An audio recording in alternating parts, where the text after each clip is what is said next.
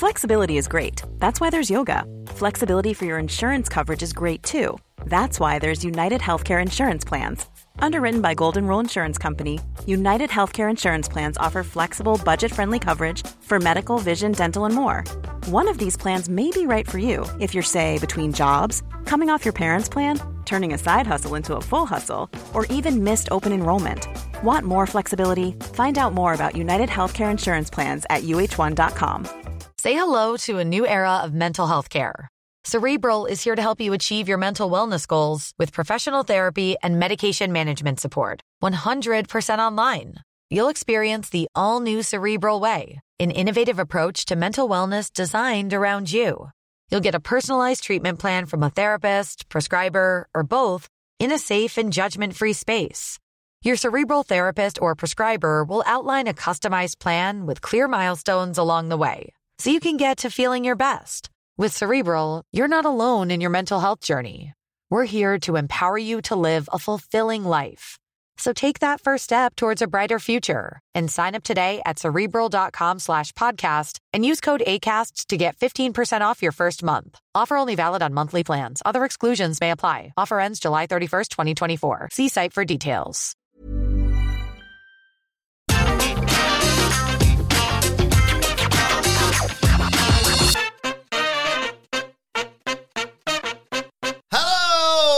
And welcome to the AEW Dynamite review. I'm Adam Wilborn from What Culture, joined by the Dudley Boys of What Culture, Michael Hamflett and Michael Sidgwick, here to review everything that happened on last night's episode of AEW Dynamite. But before we get into it, if you're a fan of this sort of thing, make sure you subscribe to What Culture Wrestling on either iTunes, Spotify, wherever you get your podcasts from, for daily wrestling podcasts, where we not only review AEW Dynamite, uh, but also AEW Rampage, Monday Night Raw, Friday Night SmackDown, NXT Super Oh! Pay-per-views, premium live events. We have interviews, roundtable discussions, and a round of the week complete with a bloody quiz, of course, on wrestle culture. As said, they're joined by Hamflett and Sidgwick to review AEW Dynamite uh, and all the fallout Sidge from AEW Revolution. This was one of the better table setting episodes AEW has done. There is a ceiling in terms of quality on a table setting episode, and that's absolutely fine. It has to be this way because everything has to build and then peak. So, yes, one of the better table setting episodes they've done. I thought it was very clever on a strategic level in terms of if, in fact, there are any like sort of curious viewers who've read about or heard the buzz emanating from Revolution, thought, you know what, I'll give this a shot or I'll give it another shot. They were given a lot of things to pop for. They were given a lot of things to take interest in in the weeks and months ahead. But I feel like I'm going to be a little bit pedantic throughout this podcast because I had problems with a decent amount of this. But as I said, like there's a ceiling on these episodes. I will acknowledge that, but still wasn't perfect in every which way. Yeah, imperfect, but I loved this time. I absolutely loved it. Um, I think your your mileage may vary um, on the sort of stuff they were trying to set up here and a lot of the stuff they were trying to do. But who cares about the mileage if you're going 100 miles a fucking hour? Because that was what this dynamite was, and I got a great deal out of it. The table setting thing, I really appreciate in AEW, and this always does come around after every pay per view. But um, I wouldn't just say this is the upper tier. I would say this was the best. I think a lot of the table setting shows have absolutely sucked, quite honestly. And I understand, like, I love the AEW do. It's so important to, we kind of joke about this sometimes, but wrestling forever and always will be has lived by the idea of like this Sunday, it's the end of the goddamn world, and then right as the world's ending, you're like, don't forget Wednesday when it's the end of the goddamn world. Like it has to be that way. It never ends. But AEW, I think, has earnestly always tried to make it feel like an episode one of a new season. It's never brand sp- It's not the pilot. That was once. It's episode one. So you've got a couple of things that carry over from the previous season, but a load of other stuff setting up. It's really hard to do on a mm. show that never ends. And I think AEW, like, they always it's commendable that they always try, but I think more often than not they've failed. I think this was far and away the biggest success with that formula ever. You have to make those pay per views feel like they're consequential. Like it's been a bad week for the rest of the media, IMO, like present company excluded, and select others that we like. but uh, the first word of pay per view is pay, not paper, which is what I saw from some people that should be old enough to know better because they report this for a goddamn living. It's pay. You're supposed to pay for premium content, right? this is the f- weekly free TV show, and it's important to draw that line between the two while making you feel next time when Double or Nothing comes around that it was worth your money, just like it was at Revolution. This was great on that basis. They didn't do one banger by astute design, not one ultra competitive, back and forth dramatic banger. The main event even was a drawn out angle more than it was a match Oh, yeah. realistically. And I love that contrast because if you're a new viewer, again, peaked by the buzz um, that Revolution generated, you're thinking, oh, I missed the pay per view, or I watched the pay per view.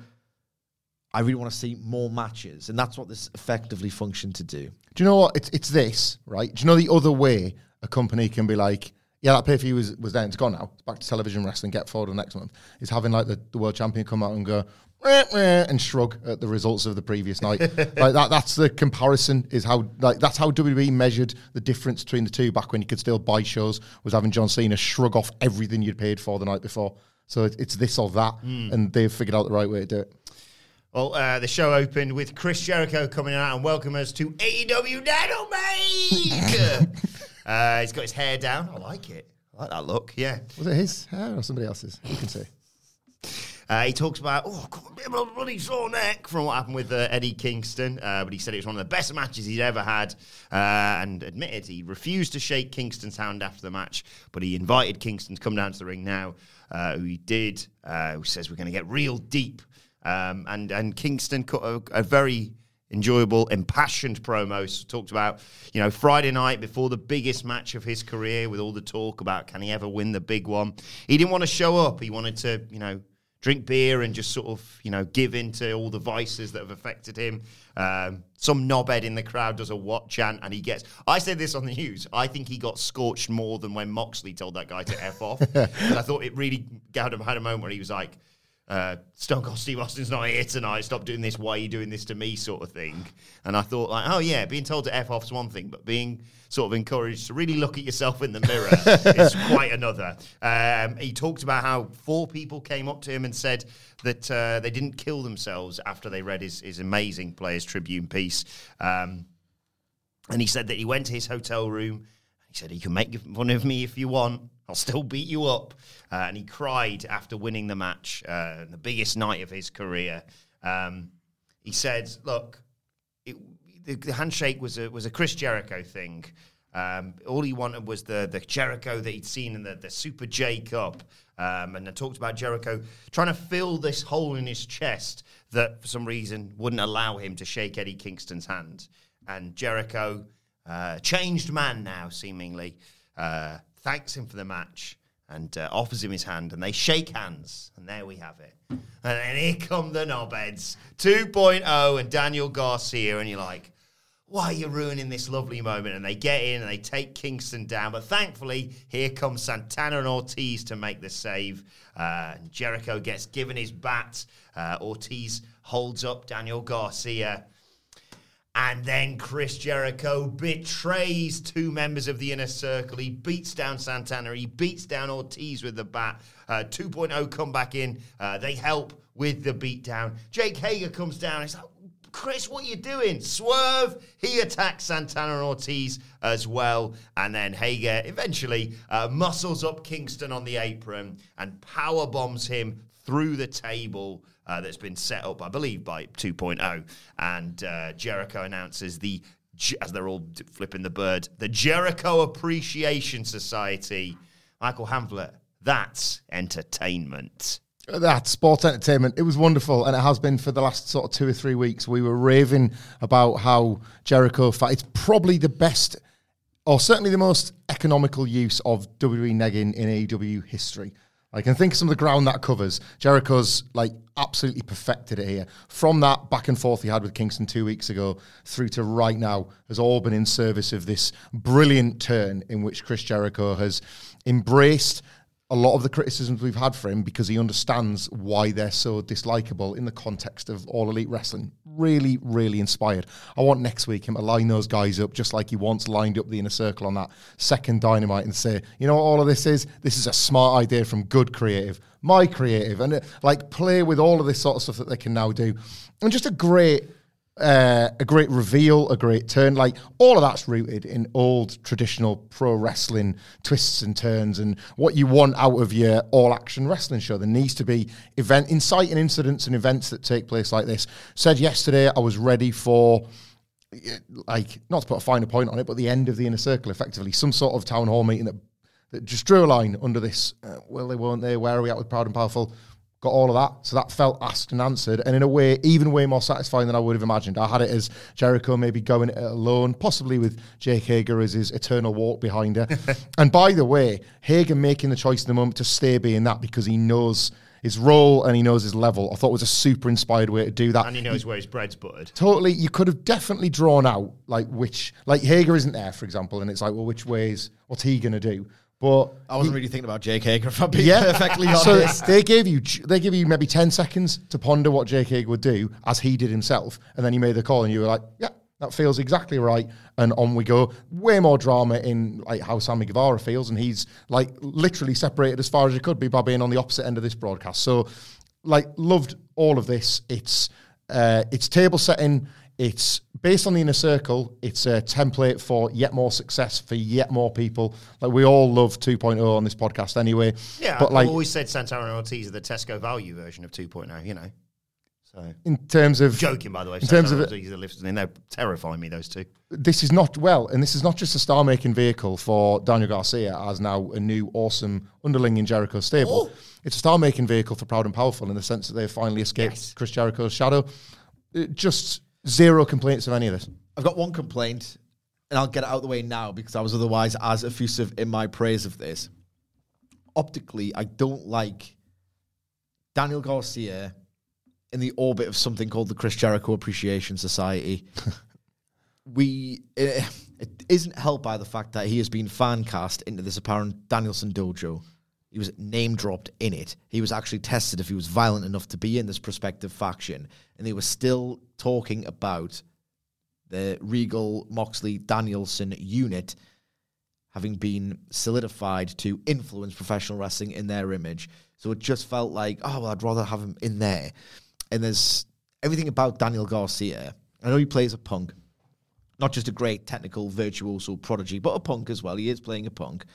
But I just don't really see him as an underling. I think with the, the rest of the dynamic in this new stable and the name of it, the Chris Jericho Appreciation Society is so stupidly good, but I just don't see Garcia being a fit in it. It just feels like it's better as a total squad of goons, like effective goons who are entertaining in their own way, whether inadvertently, in the case of Jake Hager sometimes, and 2.0, who are going to be oh. fabulous. The mm-hmm. Jericho 2.0 stuff is going to be the most fabulously obnoxious stuff in AEW so far, Is potentially. is there not an argument of, of let it play out? Because I do think, yeah, there is going to be a sort of, of the friction there. I think Baby, baby Wardlow, he's actually the hardest guy in the group all along, and the time will come like, where he. Hager's you know. there. You know, we all know where Hager's allegiances lie. Like you say, just reiterated by his actions there. 2.0 are going to be in their element here. Um, and I just, yeah, I don't know. Maybe, maybe it could be a case of Maybe it's just the name. I just don't see how um, Daniel Garcia would literally appreciate Chris Jericho in the same way he would Danielson or Moxley. He I can't has, imagine Daniel Garcia going, "Yeah, can I have one of those leather jackets?" for as awesome as Garcia's matches have been, it's been really cool that he continues using Twitter to say, what I'm doing isn't working. So maybe he's choosing sports entertainment over pro wrestling because so far it's not getting him any wins. In my eyes, Daniel Garcia, by the way, goes everywhere in just trunks and a, maybe a towel. I will reserve judgment, Yeah. but he feels like he doesn't fit for me yet. At the start of this podcast, we were talking about how this is our table setting episode. You know, they're not going to reach the peaks yet because that's the the formula, the pattern. They reach the peaks three, four weeks before the pay per view. Eddie Kingston's promo was like an all time great babyface promo. Mm. We should never lose sight of how good this company is, even when they deliver a mere 7.5 or 8 out of 10 dynamite. That wasn't the nines we saw in the run up to Revolution. That babyface promo was absolutely magical. Mm. And I know he's working because he cut a similar one that went on social media backstage. A lot of the same verbiage. So you know he's working to a degree, but it just never, ever, ever feels like that. No. And I don't think he, he's working and he isn't. He's just the best Eddie Kingston. I want to see him kick Chris Jericho's ass, and that's the whole point of a segment like this. It feels like everything Eddie Kingston is doing still is en route to eventually getting a world title match, or uh, maybe even a world title run. Like nothing about Eddie Kingston fe- anymore feels like the novelty guy having his one match with Moxley just to say he's done it. This is a guy that feels like he's on the right trajectory to winning the whole thing. Uh, we got a uh, blood-soaked vignette from CM Punk talking about the dog collar match. Uh, talks about the old CM Punk. This is a new version of him. Be careful what you wish for, all that sort of thing. Just, uh, I like the just. You know, we we we'll talk about the direction they went in with the world title and the world champion in a second. But yeah, just this is the way that they keep someone involved in the conversation without actually having them on the show. A bit like with MJF, I suppose, on this Yeah, show. that's what Hamlet was saying yesterday, and the point I agreed with. You need the gravity of that one to register. You can't just have one of them come out fresh faced, no more blood. You want that image to be indelible. You want the gravity of how hard hitting and brutal that match was on a, an emotional and physical level to just let the gravity reverberate. Do you remember Shane McMahon walking out and roaring and smirking after the Undertaker match? Yeah, it's like Stupid. he had, a, he had a, like a black eye. It's like you've jumped like twenty foot. What about your back? I'm fine, a black eye. Uh, then we got a world title match, the AEW World Championship on the line. Hangman Page against Dante Martin, uh, who got in some decent offense. Uh, he gets shouldered down to start because obviously uh, Page has the, the power game in this. Um, but he fights back. It's a springboard crossbody. Uh, he gets caught out of the air though, and Page sort of rolls through into a fall away slam, sends Martin to the apron, uh, and a springboard clothesline knocks him to the floor to take us to a break. When we come back, Dante Martin makes makes uh, a, come, a comeback. Uh, Gamaguri missile drop kick that gets a two count. Uh, he gets the high kick on the apron and an Orihara moonsault, uh, but Page counters a drop kick into a power bomb. He wants the Buckshot. Then there's a sort of series of, of rapid counters between these two, just showcasing how quick they can be. And then out of nowhere, Page hits the Buckshot lariat for the one, two, three. Let's talk match and then and then Adam Cole afterwards, Sidge. perfect TV match without being like a three and a half star and above match. It was very compact, a great glimpse into like Dante Martin being one day, nowhere near yet. Obviously, you saw how quickly and unceremoniously he was defeated. But one day, you got just enough. The action while it lasted was thrilling. I've never been happier to be on this side of the pond because loads of great stuff happening during the break.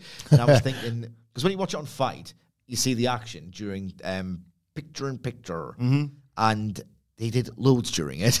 so it's like it was weird because you can't really do the heat spot because there's no heel in this match. But so I reckon a lot of Yanks will complain about that, but I couldn't give a toss because I saw it all. Um, just a really well worked, well measured. Measured's the word here. Um, in terms of giving Dante Martin something, proving without doubt that Hangman Page is miles above him at this point and the action was really scintillating, perfectly executed, like really well timed, like really suspenseful and dramatic in the final two minutes. But you never ever thought he'd given him too much. Like Hangman Page, in terms of his ring work, he doesn't get enough credit for being one of the absolute best wrestlers in the goddamn world. This is a world champion performance doing a world champion TV match. But again, I've got a little complaint. You have to advertise a world title match several days at a minimum in advance. Otherwise, it just feels thrown together in an afterthought. Two world title matches just thrown on this, not thrown on this show, and um, they probably tweeted about it, but we didn't know about it when we went and recorded the preview, for example. So there was two, which I had a problem with because each and every single world title match should be promoted at least days in advance as something like it's destination, like we are defending. There could be like that's the thing. Danny Martin was never winning this, but you don't want the audience to think he was never winning this. There's an argument to be made the acclaimed could become tag team champions on the night. Absolutely. But that's again, it's just you know it's not going to happen because mm. they haven't advertised Exactly, it. yeah. It completely telegraphs the result and it diminishes the importance of the championship. Like think of think of it like this: theoretically, because this is meant to be a work, Dante Martin could have won the world title. He's never ever going to win it if it's announced on social media hours before showtime. They would never ever like put something on that could have seismic implications for the company as a whole. Oh, it's just going to be a pretty good match, so we'll put it on social media. I just didn't agree with that at all. Um, could have been an eliminator. Again, I don't know what the rankings are. They do not put it on television, so that's not my problem, not my fault.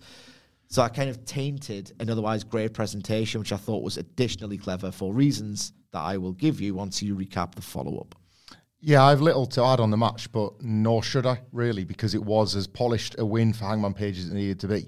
A 10 out of 10 booking idea executed at 6 for all the reasons that Cedric pointed out. I want Hangman Page, and like when I was complaining about it, there was maybe it, it felt a bit more subjective because I know that's just how I like my babyface world champions. But I think here is the objective evidence that it works. Hangman Page should probably defend this title about once a fortnight because that's how he feels like a presence on the show, mm-hmm. more so than when he's like going weeks and weeks or just like cutting a promo in a nice t-shirt where he's saying, "I'm going to do this to whoever." This is this is the Hangman Page World Heavyweight Champion, but like yeah, it couldn't not feel rushed. It couldn't not feel like a day of decision, which it probably was because they hadn't given us time to digest it. I would have taken this if it was uploaded to the socials on Monday. You know, like I think, and I think that's pretty generous. Two days, three days, but to just put a promo out there, or Tony Khan does his tweet, but then the graphic gets made saying, not content with defeating Adam Cole on Sunday, fighting champion Hangman Page is back in the ring with the belt on the line, and Dante Martin has accepted an open challenge as if this thing had occurred after Revolution, and everybody's cool because they're both baby faces. That's all. And it was for us to talk about in a preview. That's all. Like, oh, Exactly. how how will Hangman Page be after going 25 minutes in the main event? Well, who cares because he's a fighting champion. Like, well, of course, I'm going to invoke Brett. This company does all the time. That was how Bret Hart TV title defenses worked. He always felt like a presence in your life, and he was promoted as the fightingest champion in WWE history because you could never say that about Hogan. That was such an important distinction between the two. Yes. You know, and Moxley was that guy as well. He, fe- he felt like he had a title match about once every three to four weeks, and he was always promoting one as well. Love all of that. Love what we're both gonna. I, I feel like we're both gonna just absolutely glow. Come to over. me first. Come to Oh. me ah. first on that, please. I I'm sorry. Like, That's what annoys me. The details company does potentially one of the most exquisite details yet, and then they miss this detail. Yeah, like so much of this I love, but flawed execution ultimately. And what we're talking about here is not just like petty criticisms of the wrestling we like. It does impact the drama in the match. Martin's not going to win. Yeah. like you need you only need one percent, and you weren't getting that. And one of the reasons because it was announced on Twitter a few hours before showtime. Post match, Tony Schiavone jumps in the ring to, to chat to Page about his match with, with Cole at the Pape. Um, and uh, instead, he invites, invites Dante back into the ring. Uh, he's walking up the ramp as he's doing that. And uh, he says, Look, I know you, your brother's back now, and you're probably off going to be doing tag title stuff. Uh, but eventually, you know, he thanked him for the match and said, Eventually, should you make it back here, I'd be glad to do it all again, uh, which I thought was a lovely touch. And then Adam Cole uh, interrupts. And he said, Look, Revolution, I took you to your absolute limit, Hangman Page. It was a fluke victory. Anyone can get lucky once. Next time, you won't get lucky again. Uh, let's have a trios match. You can bring whatever goons you want. I'm going to be bringing one of the best tag teams in the world. Uh, two people who are friends of mine, not friends of yours. Uh, did he call them young? Yep. Yeah. Two young guys uh, who are going to make uh, your life hell uh, along with me until I win the title. So I assume the Young Bucks, of course, as I'm supposed to. Well, yeah, this is it. Like the this was a good promo from Adam Cole, but the the drama it was going to set up with, like played out later in the show more than it did here. I like Adam Cole. I've like I've always enjoyed his ability to he doesn't no sell a loss in a way that makes the what you've watched feel valueless, but he finds a way to sort of do this is the real quiz. He moves things on like he was so good in WWE for this. It always felt quite organic in a company that rarely does. Uh, yeah, but that was yeah, who's paying attention. This is the real one, and I, I buy that from him. And I think that's like that's one of the skills that he's got that not everybody can pull off. Like you kind of know Yeah. you're being sold magic beans, but you're willing to look the other way and Great pretend it's going to be a yeah. beanstalk. Yeah, can't disagree. Um, should we You just want to get to the next thing, don't you? The next bit with this particular storyline? Well, I, oh yeah, we'll come back. We'll get. We'll, We'll go- come, come we'll back come to back to that. Let's instead talk about the fact that they were announced that uh, Tony Khan had, had, decided and posted on Twitter that they were going to have a match between PAC and Wheeler Yuta, uh, which he had not as an impromptu match. But as a standby match, because Page Dante didn't take up the time that he had, uh, what's the word? Not a, allowed. For it. allotted. Allotted for it. You love this. you both did. Yeah, This yeah. is the opposite of my least favorite thing Yes. ever. the exact opposite of my least favorite thing. Therefore, it kind of has to be my all-time favorite thing. I will say you've already tweeted this, so you know. The mega fans will forgive Oh, me. okay, fair enough. And I've also got a receipt that proved how much I hate impromptu matches. I hate it, I hate it, I hate it. It's meant to be an emulation of a sport, right? They don't just chuck on, oh, uh, you're looking forward to Chelsea versus Liverpool, but here's Arsenal versus Man United. Why? Why would that ever happen? Like, the idea of an impromptu match sickens me because they haven't created a show, a card, a set of fixtures for the sports emulation. So what was going to happen? Oh, just something else that's fake because this is fake now because it's all an impromptu basis. Standby match is the absolute opposite of that. The best thing about this as well is that Tony Khan if he wanted, he could have just simply booked PAC versus Wheeler Yuta as a means of parachuting PAC out of the um, House of Black stuff and letting you know by virtue of a win over Wheeler Yuta, oh, he's going to do something in the singles division and he's got a win. Wins are important. PAC's one to look out for in various title pictures going forward. He could have just done that. It would have been incredibly easy. No, he markets it ingeniously as a standby match because the broadcast has a sanctity to it. The idea that this is meant to be on a granular level for nerds like me and for people with intelligence who don't need constant exposition telling them what things mean. The people who can infer things and the people who like to drill down in the details would like to know why do impromptu matches happen? And they would also like to know, well, what would happen if such a thing didn't? And this didn't go the expected length of a world title match. Tony Khan has booked this as a standby match because he cares about how everything works at the deepest level mm-hmm. of the show. I could not have loved the just almost casual marketing, almost superfluous, but it all adds up to mean something because when nothing adds up, you get WWE's 21st century output and the fact that they are so bad at what they do that they had a monopoly and they created their own competition and it's for bullshit like impromptu matches. Was, would you say this is good enough to, word, to earn the word that I'm not allowed to say?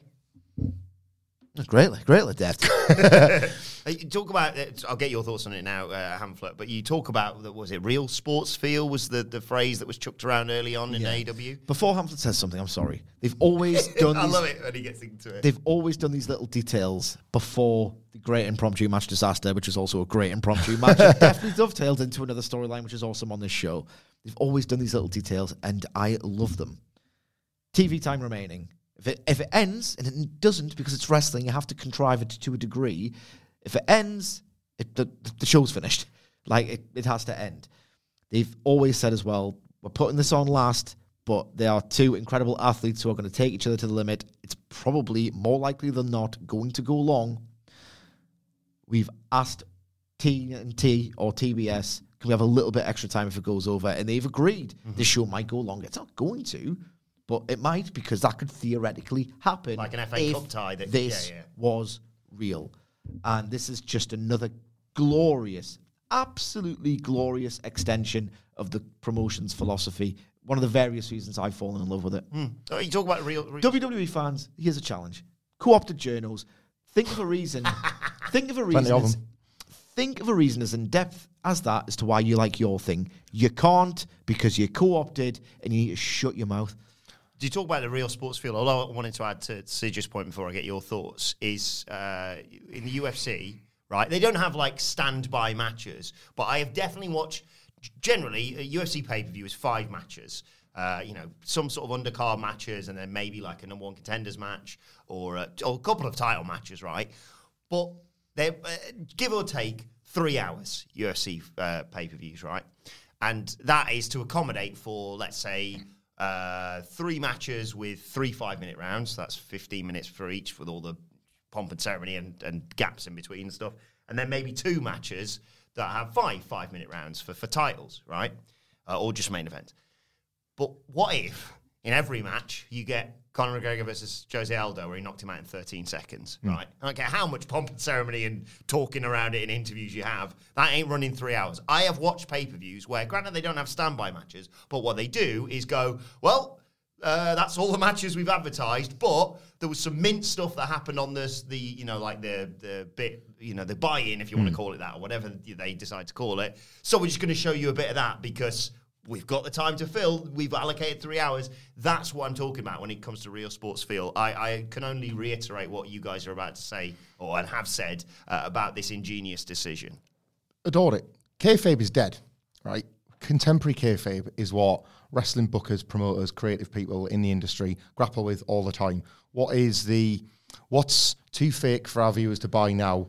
What's real enough for our viewers to enjoy without feeling like the immersion's been broken? We all know that there is a whiteboard backstage at all of these shows, and all I want to think about is the whiteboard having the matches and then having a subs bench with circumstances such as this. And I've been given a reason to believe it.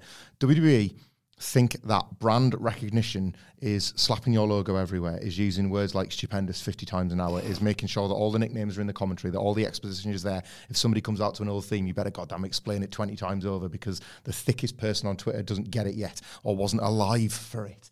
Um, the like, you know, it's just that in their mind. Just don't get the Beatles, mate. That, that in their mind, right, is brand recognition. It's wrestlers coming out there and being more excited about the brand than they are their own career goals. Being able to welcome somebody to Man in Night Row instead of winning a title.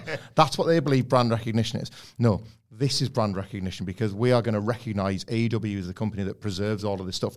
Just like, because we're consistent, because we care, we're going to criticize it when they fall short of Yes. those expectations. And that's the point of all of this. If you set a bar to a certain height, great, because then it's fun watching you try and leap above it or at least uphold that. When you fall below it, like reasonable people will hold you to account from that and be back next week because they trust you. And that's what brand recognition is. And that's other than this just being awesome on its own terms. And I've always banged on about the one where a match goes longer than it should have done and that knocks things off. This is the beautiful reverse of that, where we've got they're both the same ultimately. Like what I'm campaigning for there is what I got here, which is the idea that the, the time allotted matters more than anything else because this is this is the sport that TBS is airing for two hours. And I like there's not a lot more to add over this, but I think like what me and Sidgwick are probably both desperately wanting to do here is not just wax lyrical about like this being great. It's about the not just big picture, the huge picture whys of why stuff like this matters. Because there's going to be plenty, like in all seriousness, there's going to be plenty of people that aren't old enough to have seen this done on a regular basis.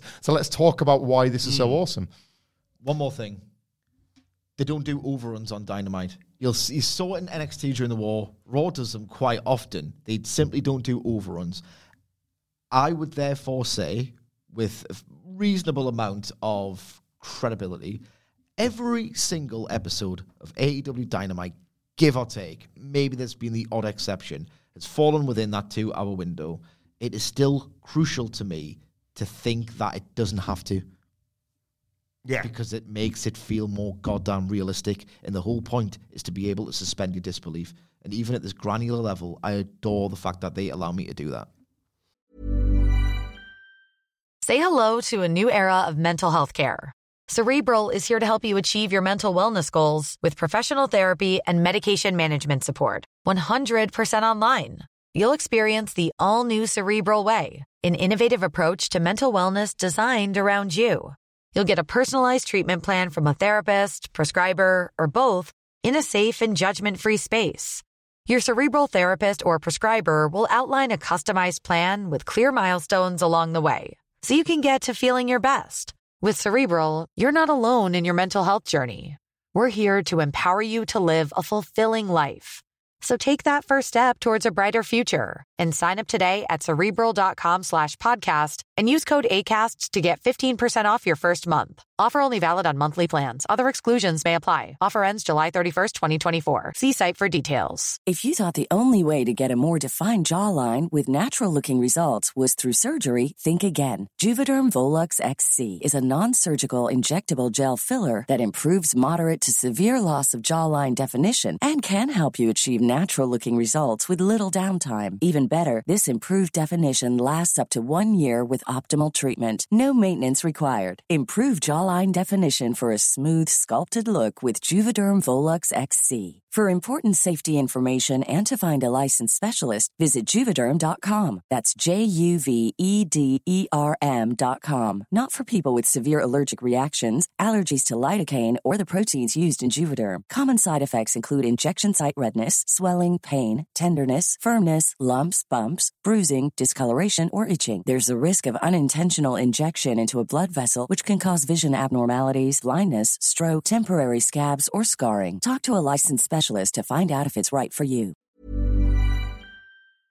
Before we go any further, though, this podcast is brought to you by Rocket Money. Do you ever feel like money is just flying out of your account and you've got no idea where it's going? Well, it's all those subscriptions. I mean, think about it between streaming services, fitness apps, delivery services, it is endless. I'm guilty of this, so I used Rocket Money to help me find out what subscriptions I'm actually spending money on, and it was more shocking than a wrestling betrayal. You see, Rocket Money is a personal personal finance app that finds and cancels your unwanted subscriptions, monitors your spending, and helps lower your bills. Rocket Money has over 5 million users and has helped save its members an average of $720 a year with over $500 million in cancelled subscriptions.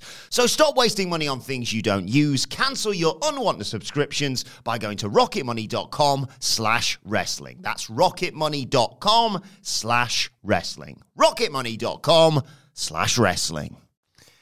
Well, that was followed by Brian Danielson and Jon Moxley versus the team of JD Drake and Anthony Henry, better known as the Workhorsemen, who Andy Murray has been singing the praises of in the WhatCulture office today. Uh, Danielson and Moxley, uh, obviously, because they're just maniacs, attack straight away, right at the bell. Uh, Moxley goes with Drake and hits him with a backdrop suplex. And Danielson then comes in, yes, kicks and hits a buzz saw. Uh, Drake forces Danielson into his corner, tags in Henry. So they get a bit of offense in, some strikes. A, a knee lift cuts them off, though. Uh, Moxley comes in. Uh, beat more of a beat down. It's not fun fighting Moxley and Danielson, basically. Uh, Danielson re enters the match, and uh, Henry gets put in the surfboard thing, which is always fun to see Danielson do. And whilst he's being held up there, Moxley tags in and doesn't like pick him up or like punch him, just bites him, just bites him on the head. uh, hits an X-Plex. Uh, Henry fires back though, gets a missile drop kick, brings in Drake, uh, who just chops and slaps at Moxley, who just.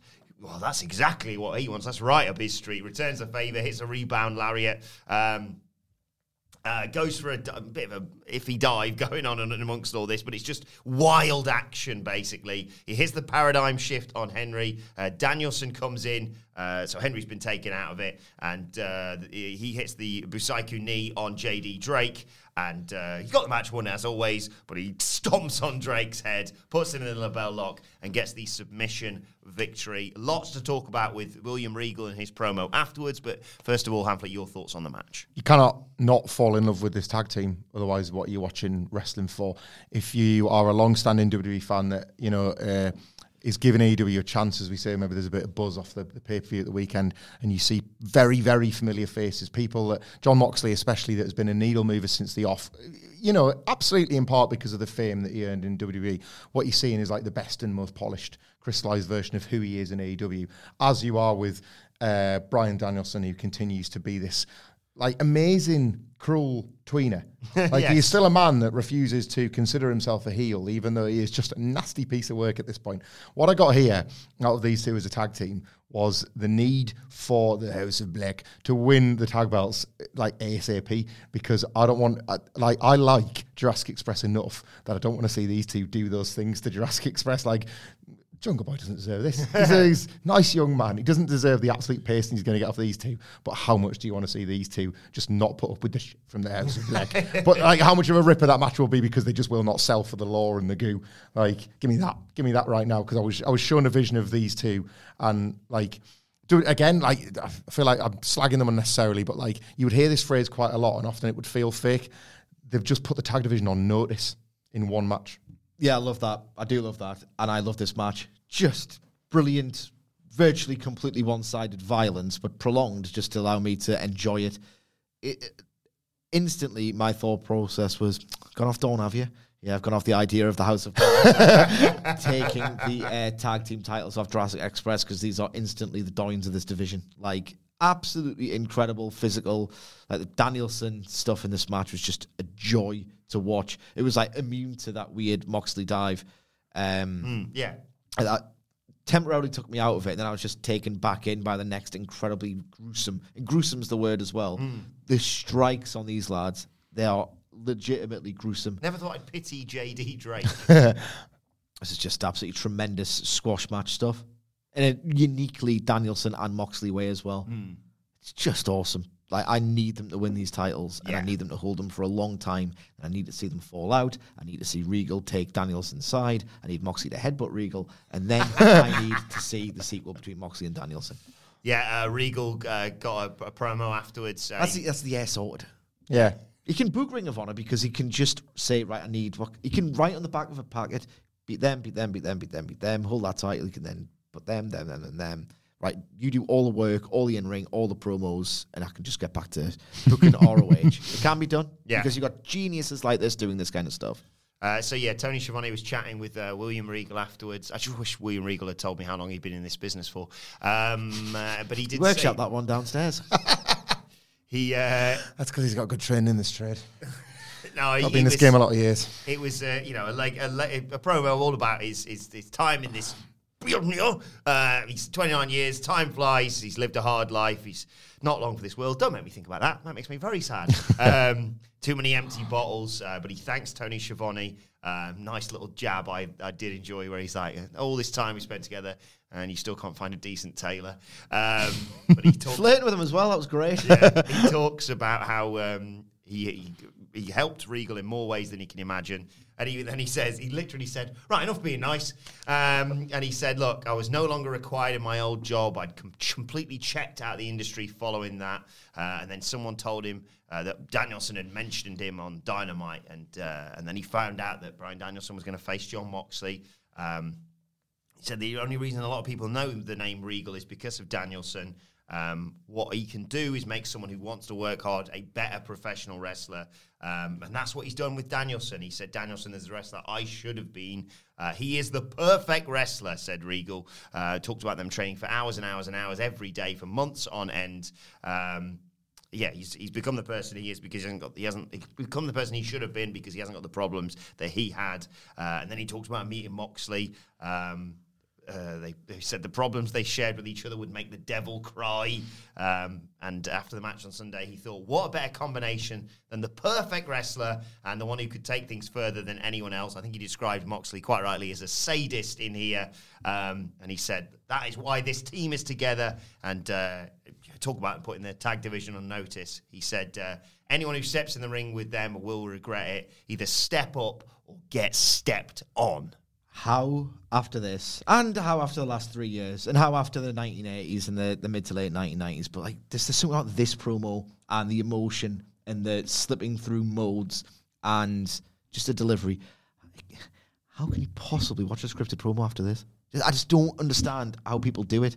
Not to jump on like your point there. I was thinking about this with William Regal specifically watching this. He re-signed as William in late 2000 and was a joy, was a total joy. Understood exactly how to get over in WWE.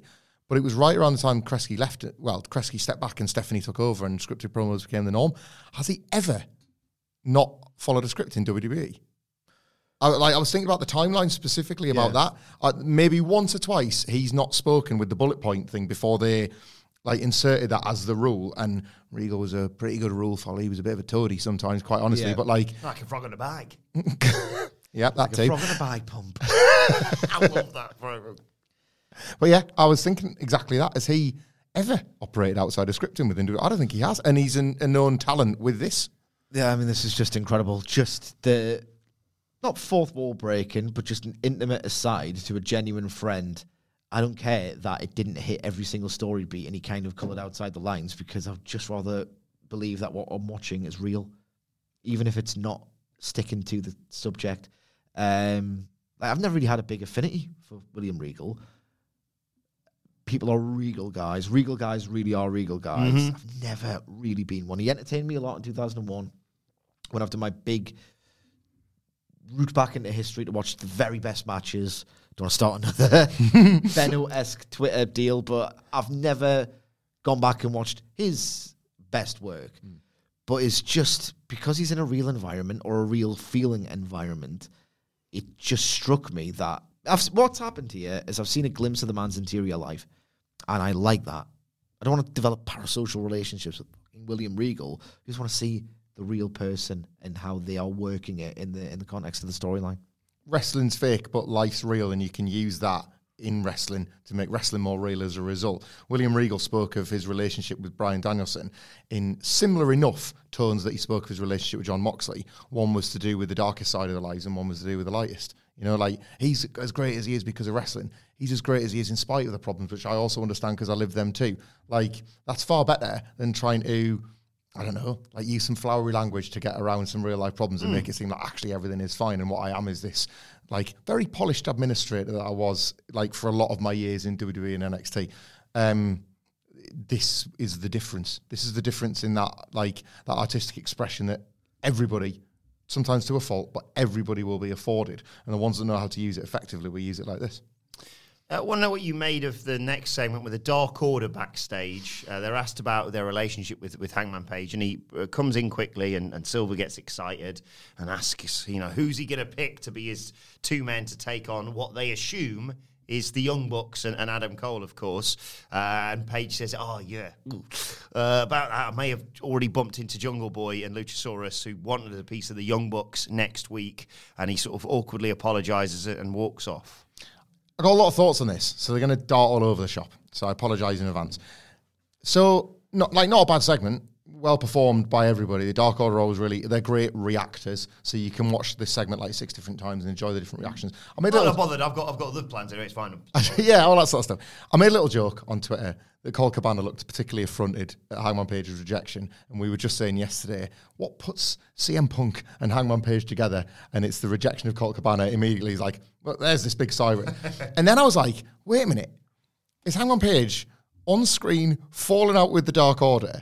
In order to get the Dark Order away from Page, so yet again, Cabana and Punk are nowhere near each other. Is this a shoot? Is this like we need these to be as far away from each other because we're going to put these two together? And Punk and Cabana have said no, thank you. And is like are we watching something that's been done creatively to deal with a very real life mm. situation that like all of them professionally are going to work around, which is a bit sad, isn't it? But that started to feel more like the rational explanation for this because I think they're playing a bit of a dangerous game with mm. Hangman Page pleasantly saying no thank you to the, he never joined right? So the the little tacit implication is that like i like you as my friends but we're never going to be best mates. I'm never going to be in your group but thanks for all of this. I'm going to shag you, mate. yeah. Like uh, you know like you, you might be the person amy jamar calls. But it's it's never going to go but it's never going to go beyond that. Hangman Page got some booze on Sunday, and some of that might be because of the, the you know the flag that he was very proudly pl- flying on his gear in a state that is about to vote through something very awkward and awful. But maybe it was also because like people didn't like what he was doing, and my worry is that some people, some of AEW's like let's say dark order like fan base may not be that keen on Hangman Page playing them here. Are you talking about the 2019 guy on the train? that guy. There's going to be some bullet babes getting detected when uh, when these people rewatch this show, who aren't going to love this. And I, I think right that Hangman Page and Kenny Omega and a lot of the other stuff we talked about on this specific podcast should allow you to trust the process, implicitly at this point about how all of this is going to play out. I'm not so sure if a lot of fans will necessarily have the patience, and they'll want either a like the Dark Order to turn on Page and be like, well, yeah, they rejected him. Like, yeah, that one coming. And does anybody really want to see that? Or they're just going to boo Hangman Page as the babyface champion, and that's not ideal. I, I don't know. Something didn't. I, I think I liked it, but something felt off. I was more puzzled than curious and invested. Hmm. Like why? Because Hangman Page did receive some boos. They appeared to course correct um, by having him work really dazzling, short, compact but dazzling babyface match against Dante Martin, who we could not have done more to put over in his guise as a really nice guy and a Yeah. fighting champion. They babyfaced the living sh- out of Adam, Adam Page and then didn't in this segment. It would be very funny if they just said, right, okay, we're not going to be Dark Order Page stuff in a minute because that connects Cole, uh, sorry, Page with CM Punk. And they, if they were going to work together, Punk and Cabana, they absolutely 1 million percent would have done it when MJF was Yes. feuding with Punk because a big device, a trademark of MJF is I'm going to make you wrestle matches that you don't really want to wrestle. No, that doesn't check out to me because I don't recall any Ring of Honor flashbacks in that feud. Hmm. Not any that were really clearly explained to me. I didn't see them. Well, so He says the unsayable, doesn't he? He says and unsayable. He, he put he sets Nick Gage on Chris Jericho. He makes Cody Rhodes get lashed with a whip. The pinnacle stuff worked obviously because it definitely dovetailed with the Wardlow breakup. But if they were going to work together, MJF would have went right. You're wrestling Colt Cabana, and they could have d- done business as oh reconciled mates. Yeah. Pretending that they have not reconciled, that was going to happen then. So, the, honestly, Hamflett might be onto something. That might have been the explanation, just a little sort of, ooh, that doesn't work. So let's bin that off for a little bit. So honestly, that's the only one, only way I can see. Because I don't understand why you would make Hangman Page versus the Dark Order a thing. Because when you see a rift, your immediate mind goes to conflict. Page versus John Silver. No one wants to see the Dark Order baby faces for the really tragic history and the heartwarming after effect of it, at least in fiction, obviously. No one wants to see the Dark Order turn heel. Realistically, none of them are, are a real threat to um, Hangman Page's world title reign. So there's not business in it. Sentimental reasons, there's none. And I don't want to see the Dark Order turn on Page and be a heel unit because it just feels like you can't kayfabe this act anymore in lieu of the death of Brodie Lee. Yes. It just does. It feels like it's not particularly good taste. Honestly, and I've said this for such a long time, the Dark Order should agree to mutually and quietly disband, and the individual acts in it can go and do their own thing, pursue championships, repackage their gimmicks, because there's no easy way out. Hmm. And they've opened the door for the way out on this episode of Dynamite, so it just struck me as off. Cole not wanting to pick between Red Dragon and the Young Bucks, and then the only way that he can think to like back out of the situation he's forced himself into is trying to think, right, I wonder if I can talk like Reynolds and Silver to working with me on a handshake agreement for the, the trios match is interesting, but I think way more damaging long term. And I even think there was the, there was the idea that maybe that he would look to them too because the Dark Order have just been kind of rejected out of hand by Hangman Page. It's like, well, what about like these are a group that have kind of they're forged in in the iron of being rejected by society and they've been rejected again. And Adam Cole's a manipulator and he doesn't want to deal with this Young Bucks Red Dragon thing. So he's like, you guys, what are you doing? You know, like you- you're free if you want a match. He's your buddy. You can shake hands at the end, all that kind of thing. Like they, maybe that's what they're trying to sell you. I just just don't know if I particularly want to watch that. I think it's too much of a contrivance. And they're not. To be fair, that's me saying that. So I'm not having a go at them potentially booking it. But I think they're they're allowing you to think about stuff like that. And I don't know if people really want that. I'll boo John Silver again. I'll boo Stu Grayson again. I'll boo all of them again, not wearing purple. Yes. Yeah. Then we got the bonus match. Uh, Pac and Wheeler Yuta. Um, chain wrestling takes us to commercial. PAC dominates when we come back. Uh, Wheeler Yuta fights back though, hits a release German suplex. Top rope crossbody gets a two count, uh, but then PAC hits a German into a bridge. That gets a near fall, and then he just smashes him with an avalanche brainbuster, puts him in the brutalizer, and gets the submission. Kind of good, kind of odd, kind of there. Um, it wasn't like a really competitive ripper. Pac, who's been playing babyface, kind of worked as a heel here. Very methodical. His body language. He was quite sadistic. He seemed to enjoy what he was doing rather than fight against any kind of struggle. Um, didn't have any storyline implications. There's nothing potentially interesting to riff on. Uh, I just was kind of unmoved by this, but at the same time, Pac in singles is a consistent fixture. What a secret weapon. His roster is full of secret weapons, and Pac's probably the most powerful.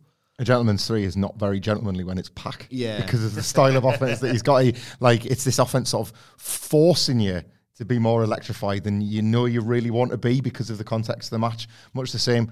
Um, didn't know what to feel, but impossible to feel nothing because of just the. Like, Wheelie was pretty great at that as well, actually. But the, uh, we talk a lot about standards are raised incredibly high at this point, and this match is a reminder of that because once upon a time, this would have been on a, I don't know, a midnight is Raw or Nitro, and we'd still be talking about it now as a TV classic. It's it's every week, yeah. standard. Uh, this is when we got the Young Bucks and Red Dragon, uh, either side of Adam Cole. Uh, he was talking about how disappointing he was that none of them managed to leave Revolution with gold, and uh, everyone starts arguing. He tells them all to bloody shut up. Uh, and he starts talking about his partners for next week. And the Young Bucks say, Yeah, I'm not really sure about this. And Cole says, Well, don't worry about that because I wasn't talking about you. I was talking about Red Dragon. And he walks off. Uh, and Brandon Cutler, in an attempt to save it, says, I'd pick you as my partners. And then tell him to shut up. And Cole yells, I heard that, Brandon. There's a really good deep cut joke here. I've tweeted. The mega fans will forgive me, where they were doing the hints um, during Adam Cole's promo that he was going to pick the Young Bucks to get at Hangman Page. And he said, I'm going to team with a couple of young guys. Well, my friends, not your friends. So, like the young guys. I think it was pointed that he said young instead of a like he, he could have said many different things because he did say guys like throw a party. Like they've got loads of characteristics and loads of history. They could have said a couple of guys who are really elite, like anything, anything except young.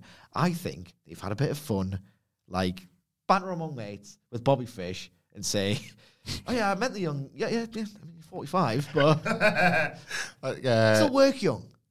That's Still it. work young. Gorilla Monsoon calling uh, Carlos Colon the youngster. Yeah. Or everybody saying that Damian Priest is one of the hot young stars of WWE. Yeah.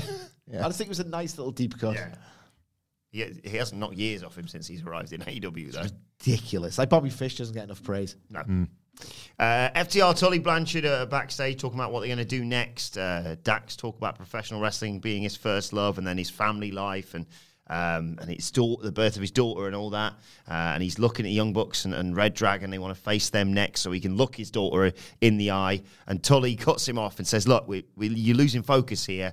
You know, this is what we formed. You, you should be going after championships." And Dax and Tully sort of get in each other's faces, and Cash separates them.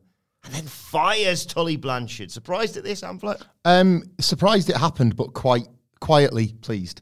Um, it, it- they won't miss Tully Blanchard in a way that I think some people might think they will. Truthfully, um, FTR. I've liked this run at points. I've never truly loved it yet, and I think one of the reasons is because uh, they are as great as they think they are at being a tag team cut from the old cloth. But too often, for me, and I, and I know for others, even though I know this is subjective, if it veers more into tribute work rather than what it felt like in NXT. when they were Reviving it. reviving it, yeah. Like, and there is a crucial difference. Tully was, in hindsight, maybe more part of that tribute problem than it was reviving it. You know, so with them gone, I think you'll feel a little bit less of that in the matches, and you'll just see awesome tag team matches with a, a team that no longer needed. Like Dar's pat on the back, which is kind of all they were really getting off Tully. If you remember, Tully and FTR came together really because Tully felt way more serious than Shawn Spears, and it was like you need an act that justifies this guy's like impotent anger that he wants to send it somewhere and he can't physically, so he's found it in these guys because he wasn't getting it with Shawn Spears. Pinnacle kind of brought it all together. Tully cut that wicked promo when they first started, but then they never really like got. They didn't like race out the blocks as a stable. So again, Tully felt fairly redundant. The one bit of praise because there were so many angles on this show that this was one of the more like ones that was easy to forget. I guess when you're kind of reviewing this show was. I put this on Twitter, but like, and it was like Sidgwick's point originally about the the bones of the MJF Jericho thing was that they were kind of telling a legacy tale from what episode four or five of Dynamite, whenever it was, when they first came together. That is pretty much continuing. The Inner Circle and the Pinnacle have died on the on the very same night. Like MJF and Chris Jericho, 25 years apart, as they were when MJF cut that promo about being a champion at whatever age he was in this, you know, the same way. They're living the same lives, only different in AEW. And I just think it's quite nice that the stable, the, fir- the two stables that had the first big stable war, had blood and guts, all of this sort of thing, they died together on the same night. And one is as a result of Chris Jericho trying to be Chris Jericho all over again, and the others happened without MJF even being on screen to watch it happen.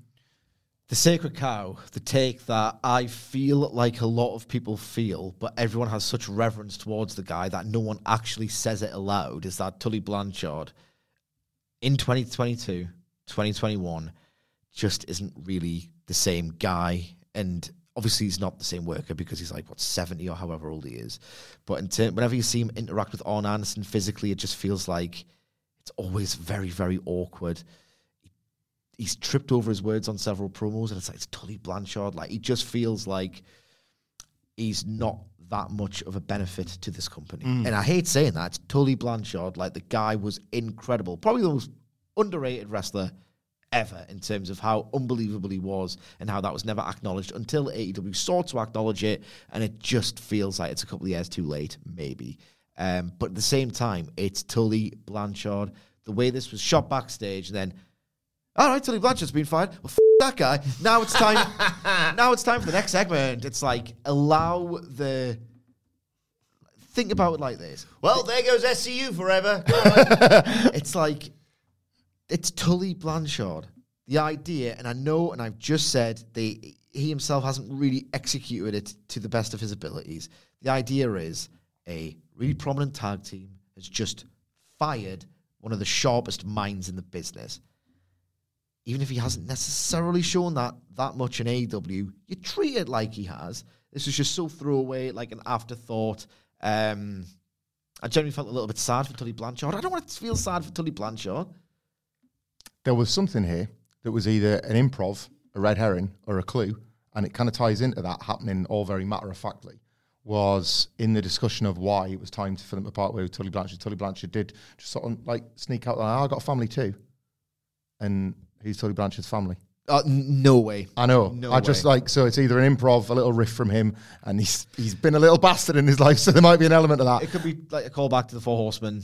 Yeah, I guess, yeah. Thing. I don't. It was absolutely not a tease of Tessa Blanchard. I Unle- can, unless he's been signed by Control Your Narrative. I can guarantee it.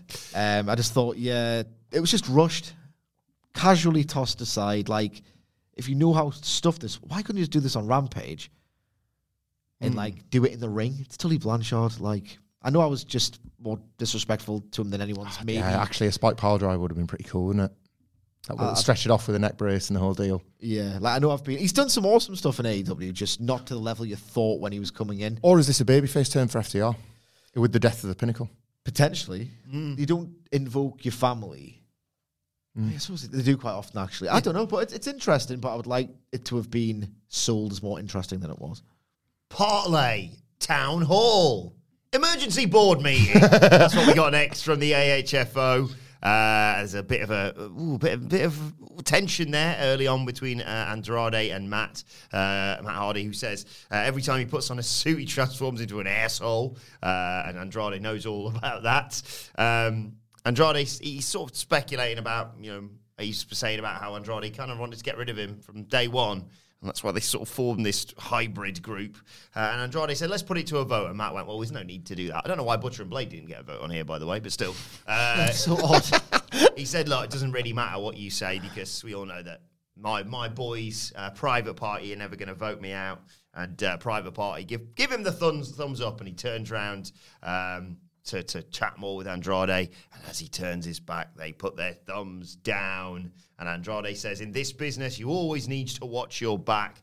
He turns around and realizes what's happened and probably what's about to happen because they all start kicking the crap out of Matt Hardy. Who will make the save? Well, Darby Allin and Sting come down, the uh, the guys who fight for what's right in AEW. And they come down and attack whatever we're calling this stable now. Um, uh, but again, the numbers game, like I said, you've got Butcher, Blade, Private Party, Andrade, and the most uh, ripped guy in the entire team, uh, Jose the assistant, um, beating them down.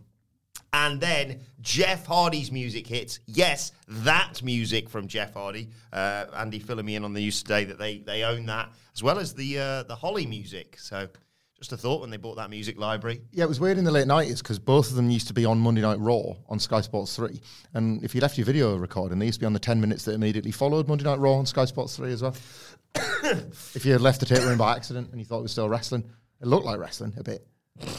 So anyway, Jeff Hardy's music hits. Bad as him. He comes down. Dana, Dana, Dana, your brother's getting get beat up. Don't do your finger gun things or whatever it is. Anyway, he runs down. Uh, everyone gets sent packing again. The numbers game uh, no longer matters because it's the Hardys and, and, and Darby Allin and Sting. And Blade's there to just eat crap, basically. Gets hit with a twist of fate from Matt Hardy. Swanton bomb from Jeff Hardy. A lovely moment, emotional moment, hugging between the Hardy boys uh, and Sting and Darby Allin in particular are stunned at what they are seeing. Jeff Hardy is all elite. No great surprise, Sidge, but what do you think of how they presented it? It felt a bit convoluted to me. It really felt like as well that if WWE were attempting this court case about contract tampering because Jeff Hardy was stupid enough to say that he was going to All Elite, I just they've booked they've booked it throughout his uh, non-compete. All of this, like they must have been pretty sure he fancied a contract. Um, so Do you think he signed it on Matt Hardy's ass like in the main event? maybe convoluted and soupy is harsh because I still wouldn't say it was deft and dovetailing, but them setting up young Buck, uh, young Hardy Boys versus Private Party, doing an interaction between Jeff Hardy and Darby Allin, and then doing the Hardy Boys reunion. A lot of like really cute detail work, even if I have zero emotional investment in it whatsoever. I haven't had throughout. Not a big Hardy Boys guy. Um, my favorite thing about it was nothing to do with the way it was booked. I'm a sucker. I'm a sentimental guy. I've got a really dark sense of humor, and I'm a cynical husk of a human being. But you know, sometimes emotion and sentiment gets me, and just Matt Hardy looked thrilled to goddamn bits that his brother was giving him a cuddle in a company that was on national telly. It wasn't WWE. that was really nice. People have seen the funny side, thankfully, of Jeff Hardy doing the Rhea Ripley. And Yes. That's what I "Dun, thought. dun, dun, dun," like he was kind of like doing. I, I need. I want to do it. I want to do it, but I'll. He was in two minds, and I think people have found that quite amusing, and that just speaks to the power of Jeff Hardy. People don't want to bury him. People love this man. I don't necessarily, but people adore Jeff Hardy. He's got a massive, massive connection with the crowd. They were like, he can do what he wants. He can do a contrived dance, even if his brother's getting kicked in because he's Jeff Hardy. That's the power of the guy they've just signed. All of this should make a lot of AEW fans ecstatic. Um, they could have easily just had Jeff Hardy run in, kick ass, and then do what Tony Khan never does but should have a little one minute to just linger, luxuriate, resonate. And then he could have done the dance as the music played them off on the ramp for like 30 seconds, panned out, watched the crowd go wild. You would have got your non-contrived version of the thing that Jeff Hardy very much wanted to do. You would have allowed something on the show to really register as a moment. The man loves a pop, though. Yes. he loves a pop. Does Tony Khan? You've made me realise that this is actually not really weird and Rhea Ripley esque. It was actually very good LTST because, as you pointed out there, you used the phrase he was in two minds. Darby Allin's face paint, two minds. He's, he's showing that he's on his level. They're going to make black and white student films together. so, at the top of which profession? Film school or wrestling? Uh, they're going to make it to the top of both, and then Darby Allin's going to jump off one. Um, it, I thought the construction of this was all wrong. It's really cool that they've uh, like the music obviously was available. It's really cool they've got it. Pretty much as Sidgwick pitched, um, that music hitting after they've ran off the baby faces would have got as big a pop as Jeff got coming onto the ramp because people like they'd get this lovely moment. You get the hug, big cheer, and then, whoa, it's this. It's the proper Hardys. It's not like some peroxide playing and we're having to make the best of it, which would always happen when people would move to TNA or vice, versa, you know, from whatever company. Um, so they they could they from end to end they could have done a better job with this. Uh, you know, this is our review, so we can say what we think. But I think it is worth, and I try and do this with WWE as well. Like looking at what a general response to something is like. If you're not an edge guy, but people love an edge thing, you have to be like, that people went for it. So what you know, what do we know? Um, loads and loads and loads of shares of them hugging today online. But that, that is as sweet a moment to the people that love it as it is to the brothers themselves. And for all that the AFHO feel rubbish and nonsense a lot of the time, there was a gasp in the crowd when Private Party did the thumbs down. You knew it was coming, but oh no! So it was like, oh, they care about Matt Hardy just enough in the context for the fact that he's going to be Khan saved. loves in a second. Batista, doesn't he? Yeah, Yeah. aye. Like oh, he's, it's like you can see, like he wears his inspirations on his sleeve, and there is some WWE ones from time to time, and it's almost nice that you get a few of them sneaking through.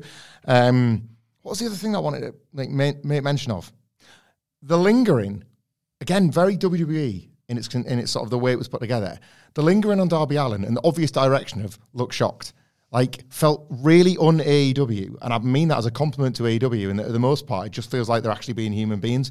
Darby Allin was obviously told you've got to stand there with your mouth open for a good five minutes in case we don't get this shot, and it felt really forced. Wow. Oh yeah. Oh my god. And like I was thinking, Oh my God, he's like me. Jim Ross has said it about 40 goddamn times. you know what a guy, the little guy looks like Danhausen, but he ain't no goddamn Danhausen. Um, Darby Allin is kind of like a charismatic, charismatic enigma. he called you obviously. So like Jeff Hardy and Jeff O'Neill Hardy or whatever. Charismatic Enigma obviously, Rita Care. obviously is trademarked because they're like the strange enigma. It's like, yeah, it's not wrong. But like so- Jeff, I like to Jeffrey Nero Hardy for a split second. I thought they didn't have the rights to Yeah. Hardy for like one more day or something. Um, the other element of this, where like, so they're telling you to stare at Darby Allin and think about the dream match. I was like, I'm staring at Sting and thinking about the awkward conversations. That's what I want. Let's talk about that. Let's get Regal back out here and talk about dark times. I still got the scars from my time at TNA. Didn't even tell me you scratched me on my neck when I had to pin you in 30 seconds. Sting and Jeff Hardy, CM Punk and the Hardy Boys, CM Punk and Colt Cabana. Like, God, I wish there was more gossip yeah. emanating from that fortress. It's all to play for, isn't it? But nobody wants to release it. Yeah. Uh, we get uh, Shane Swerve Strickland backstage, talks about uh, the reaction that he got when he uh, turned up at Revolution. He's having his first match on Rampage. We will, of course, preview this on the Rampage preview uh, tomorrow. Uh, but then in comes Tony Nese uh, to interrupt, and uh, Swerve Hey said, guys, remember me? there's, there's way too sorry, Wilbur. There's way too much like painful truth in the sort of. I'm not going to give as much of a toss when I debut. It's like that's sort of a problem with all these debuts. Yeah. Like, Uh, Swerve said, I was expect I was wondering who was going to be the person to interrupt me, so he's been watching the product. Uh, and uh, yeah, like you say, Tony, he said what he said, sarcastically sort of congratulated him and uh, said, We've got a bit of a history on fighting on Friday nights, let's do it all over again, sort of thing. Uh, and Swerve said, I'll bless you like I used to. It's not Tony Nese's house, it's Swerve's house. The good is that Swerve did appear like a star. The bad is that they are hanging a lampshade on their own bollocks. Just don't, just don't hang a lampshade on it. Don't do the bollocks. What a That's- visual that is. by the way. that is my philosophy always. If you have to do that, don't do the thing that you're trying to cover your back for.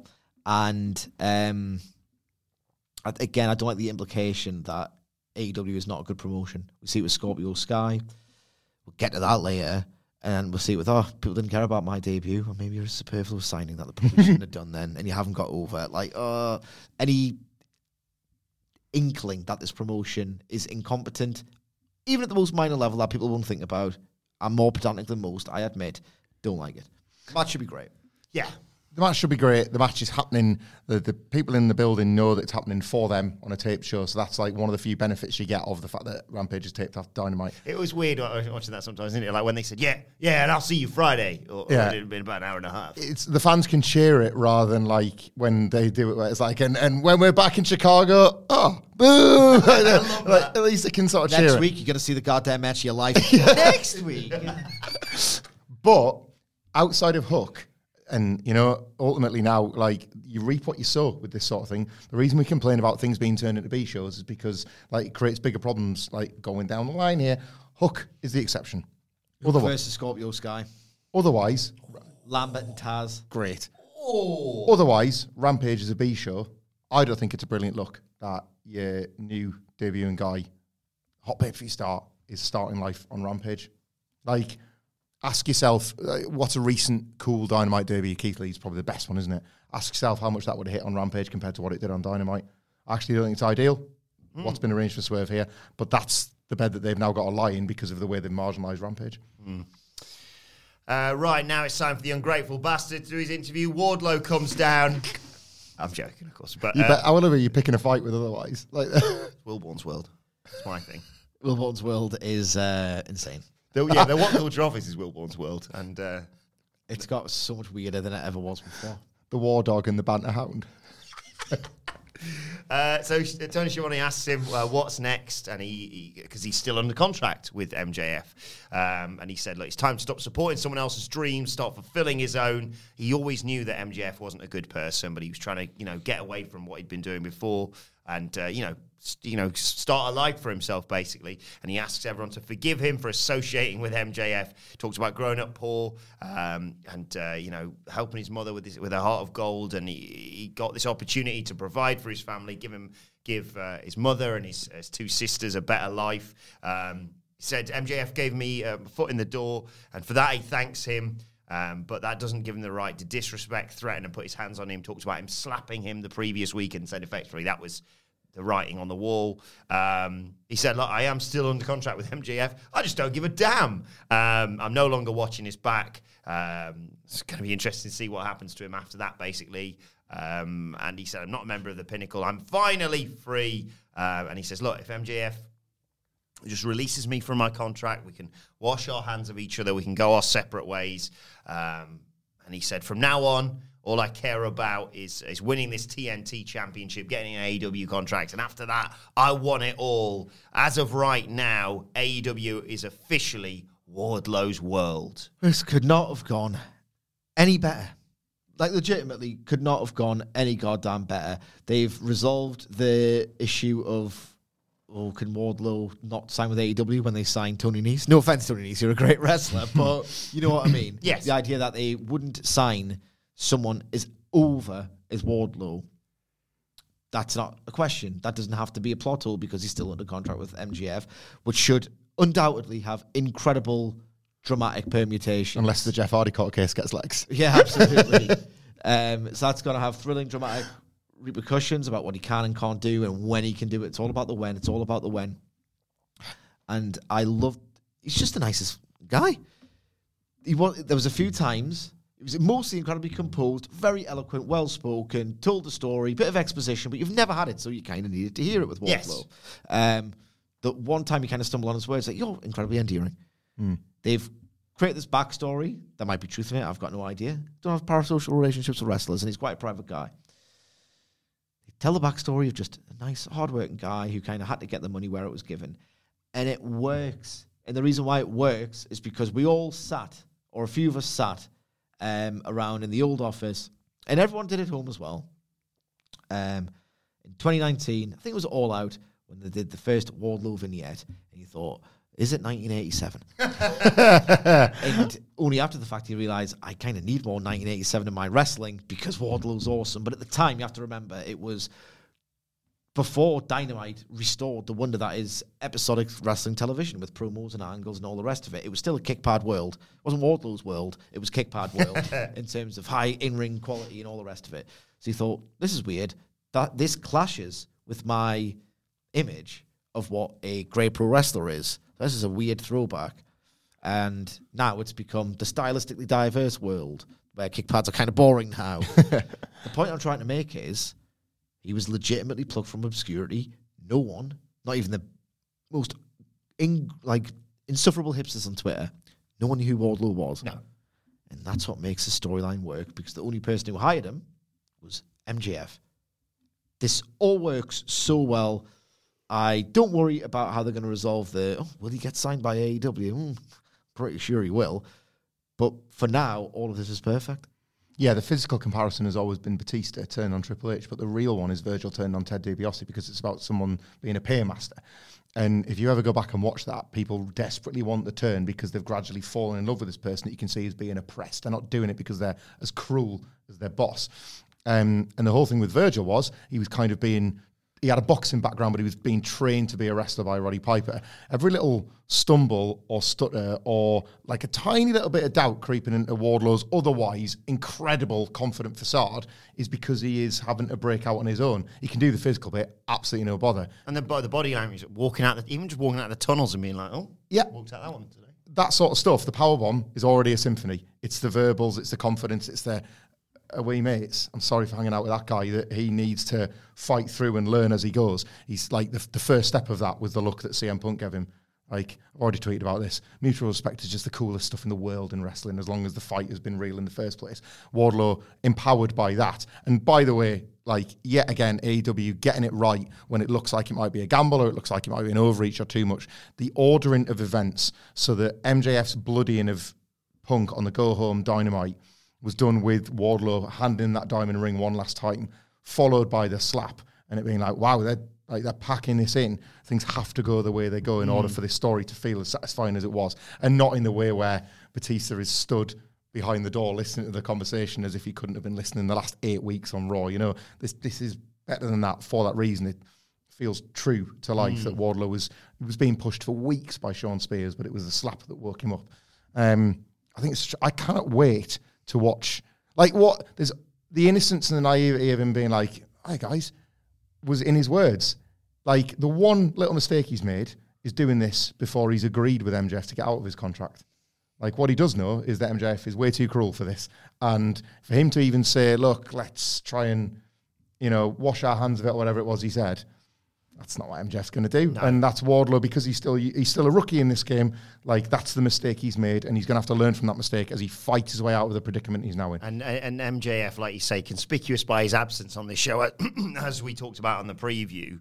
Um, he's the ghost at the feast now, isn't he? That's in the TNT Championship match next week. Because is it is he is Wardlow going to win, and then MJF goes, "Well, I own you," which means I own that. Yeah. Or I'm sorry, but unless you're an AEW wrestler, you can't have you know. Or is he just going to screw him and then fire him? Like because he's laid out his dream: win TNT Championship, AEW contract, everything else.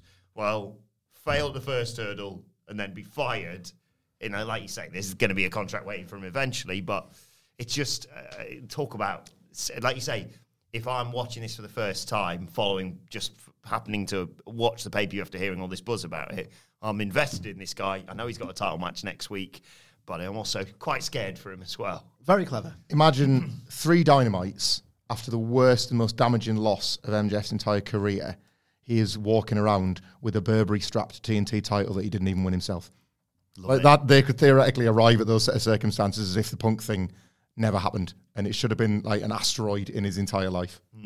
We go backstage uh, and there's a meeting being organised by QT Marshall uh, and the guy who wants to chat to Keith Lee, who says, "Greetings and salutations, Mr. Marshall. Mr. Marshall. What is it exactly That's how you pronounce it? what you could possibly need from me?" And uh, he gets welcomed uh, to AW by QT, uh, who says, "Look, I know you've got a bit of an issue with with, with Team Taz. Uh, you know."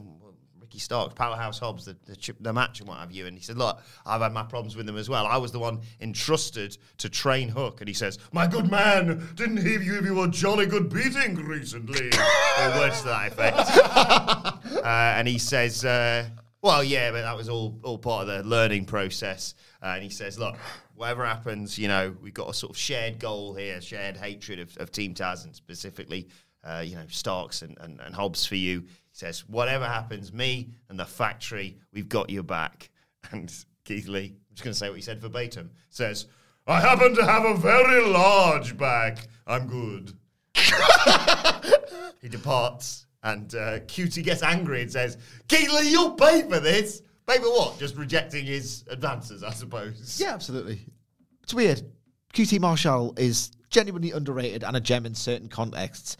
Watching him stand next to Keith Lee, I, there was something about it where I'm like, yeah, I understand, let it play out. And I do, it's AEW, but at the same time, it's like, oh, it's on the QT run. I, just, I just don't know. It just, it doesn't work for me. This, I don't want to see him associating with Keith, uh, with QT Marshall. I will reserve judgment. But having said that, QT Marshall can bump, feed, and fly. I was to say fly, yeah. His face being yeeted, and his gen- he's like he's got an old school eighties heel, upper mid card heel physique. As QT, watching that get yeeted would probably be quite the sight. Yeah, this is the thing I was thinking about, like Aaron Solo getting yeeted on Nick Comoroto, like the the pair of them getting taken out, and it's like, yeah, that's nice to think about, but nice is about as far as I can go. Yeah, on this, thrilled. this as a program, it doesn't feel like I'm I'm like I need to be on tenterhooks waiting for the big Keith Lee like factory match. Uh, we're going quite long here, so we'll uh, we'll rapidly talk next about the tag team title match. It was the acclaimed versus Jungle Boy and Luchasaurus. Nice line uh, from the acclaimed about Jungle Boy not having any pubes yet, despite his Shut up, you pubes. like, got any pubes? Proper, proper year five, year six. My mate of mine, uh, well, a mate of mine, a lad I went to school with, uh, was like, I think you find I uh, grew my first pube last night in my nose. What? yeah, and the nickname Pubicube. Uh, I, can't, I can't remember what his, actual name is now off the top of my head. I think it was maybe Mark something, but yeah, he was Pubicube for the rest of the lot. But he was also the lad who like drove his go kart on the motorway. He's one of those sorts of people. Uh, anyway, uh, the acclaimed attack. Uh, Jungle Boy fights him off. Luchasaurus obviously takes down Caster with a overhand chop. Double team Senton gets a two count. Uh, Bowens distracts though, and uh, that allows the acclaim to take control. Takes to a break when we come back. Uh, Jungle Boy hits the rebound lariat. Luchasaurus gets the hot tag and he runs wild. Uh, double clothesline concludes it all off. Uh, and then out on the floor, Luchasaurus gets out of the way of a boombox shot. Uh, and Jungle Boy flip dives onto both of them. Uh, Luchasaurus hits a choke slam and a standing moonsault, but Bowens breaks up the pin. Um, they go for that sort of doomsday escalera move, whatever it's called. But Bowens, I think, crotches Jungle Boy on the top rope. And that allows the acclaim to hit the mic drop. But again, the Luchasaurus just gets in to break up the pin uh, for a nice near fall, whereas fought, fought for a split second. Oh, I'd really like the acclaim to be the tag team champions, but obviously we kind of knew where this was heading again because of the fact this was announced on social media about an hour before the show, probably. Uh, Caster takes out Luchasaurus, and they do that sort of combo powerbomb thing from the acclaimed uh, for a two count again. Caster gets the chain to use, but Christian stops him. Uh, Jungle Boy rolls up Bowens for a two count, and then they do manage to hit that uh, Escalera Doomsday device. Tail whip on Caster, and then Jungle Boy pins Bowens to retain the tag team titles. Yeah, we are taking the mic with the time here. I don't think this warrants much analysis. I will say that I will reiterate I don't like the fact that they just put a title step on this last minute. It felt grabby. It felt like let's get the most amount of viewers we can in the hours before show without really considering the storylines and the rankings and all the rest of it and the promotion. This was a very fun match mm-hmm. without being very great. And I had one near four. I thought title switch. So it must be an absolute overachievement. Yes. Yeah, it played out pretty much exactly as you thought it would in the preview, didn't it? So uh, brief little vignette from Jade Cargill and Mark Sterling. They're talking about who's next and how big, you know, her going 30 and 0 will be. And she asks who's going to step up and receive her kiss of death. Uh, then we get the uh, World Championship Eliminator match. It is Thunder Rosa versus Leyla Hirsch. And God bless the United States. And every time. Uh, uh, Rosa managed to get the better of Hirsch wrestling early on. Goes for a very quick fire thunder driver, but Hirsch fights out of it and stomps on Rosa's arm, and she targets that throughout the break. When we come back, Rosa hits a low drop kicks and a Northern Light suplex to get a near fall. Hirsch fights back though. German suplex bridge gets her a two count. Uh, she goes up top, but Rosa cuts her off and hits a superplex into a fireman's carry neck breaker. Follows that with a sliding lariat. That gets a near fall. Uh, Hirsch gets knocked to the outside and she goes underneath the ring uh, for that bit of t- uh, turnbuckle thing. Um, that she used to clonk Kris Statlander on the buy-in, if you saw that. Uh, but here's Red Velvet to stop her. Um, so Hirsch gets back in and instead puts a cross arm breaker on Thunder Rosa, who just manages to get to the ropes. Uh, she gets a sunset flip for a two count. Fire Thunder Driver. One, two, three. Thunder Rosa is the number one contender. She will face Britt Baker for the AW Women's World Championship next week. Not only that, though, uh, Tony Schiavone announces that next week's title match is, in fact, in a steel cage because of all the shenanigans we've seen in the past from Britt Baker, who uh, immediately responds by saying, oh, load of bollocks. This, why have you got a title shot all over again? Why are you in a number one contenders match days after being beaten in a title match? Uh, talks about a conspiracy, and she says, "Oh, you know, we've got Red Velvet out there. Who's your good mate? Is it? Where's Mercedes Martinez? It doesn't matter because uh, Jamie Hayter's going to take care of her on Rampage." She says, "Look, I remember, you know, you won the match a year ago, of course." Uh, the infamous lights out match, but who who really won it at the end? Uh, and people like uh, Carney Riffraff, like Thunder Rosa, shouldn't become champion. DMD, all that sort of thing all of this is exactly as it should be and should have been. But I, it doesn't feel like it's resonating with anyone except from Thunder Rosa, by the way. Who's exceptional. Really, really great at selling the gravitas of all of this. Yes. And like, if you don't believe at this point that like AEW have been loyal enough to the journey that Thunder Rosa has been on, just look at Thunder Rosa and try and buy it through her work and her performance of what all this is, what all of it means now and what it's obviously going to mean in the glorious celebration next week. The match like proper NXT. It'll be all, it'll be all right in the night sort of feeling about this cage match. But I don't think the, the Leyla Hirsch match nor the announcement of the cage match particularly resonated because like AEW fans don't like feeling like they've been shit on, and they kind of have here. This is the match itself at the pay per view was used like knowingly as a cool down one because they weren't going to give the match away because they were instead going to drag it out on television. But that was too transparent, and this is typically a, a better promotion than that. I think it's hurt it, and I think like this time next week, it's pre- presumably going to be a main event. We're going to be sat here at the end of this podcast celebrating a great match, a nice St Patrick's Day slam bit of law between these two matches, yeah. and you know what Britt Baker's done in the last year and all that kind of stuff. I have a feeling all of it will go well, but none of this has felt as nice as it should have been on the journey. Just because the destination is going to work out, yeah, I wanted to enjoy this journey a lot more than I've been permitted to. I don't think it's going to play out that well. I've been given not much evidence of late that they've got in ring chemistry. I just don't feel like they're operating at the peak of their powers. Either performer.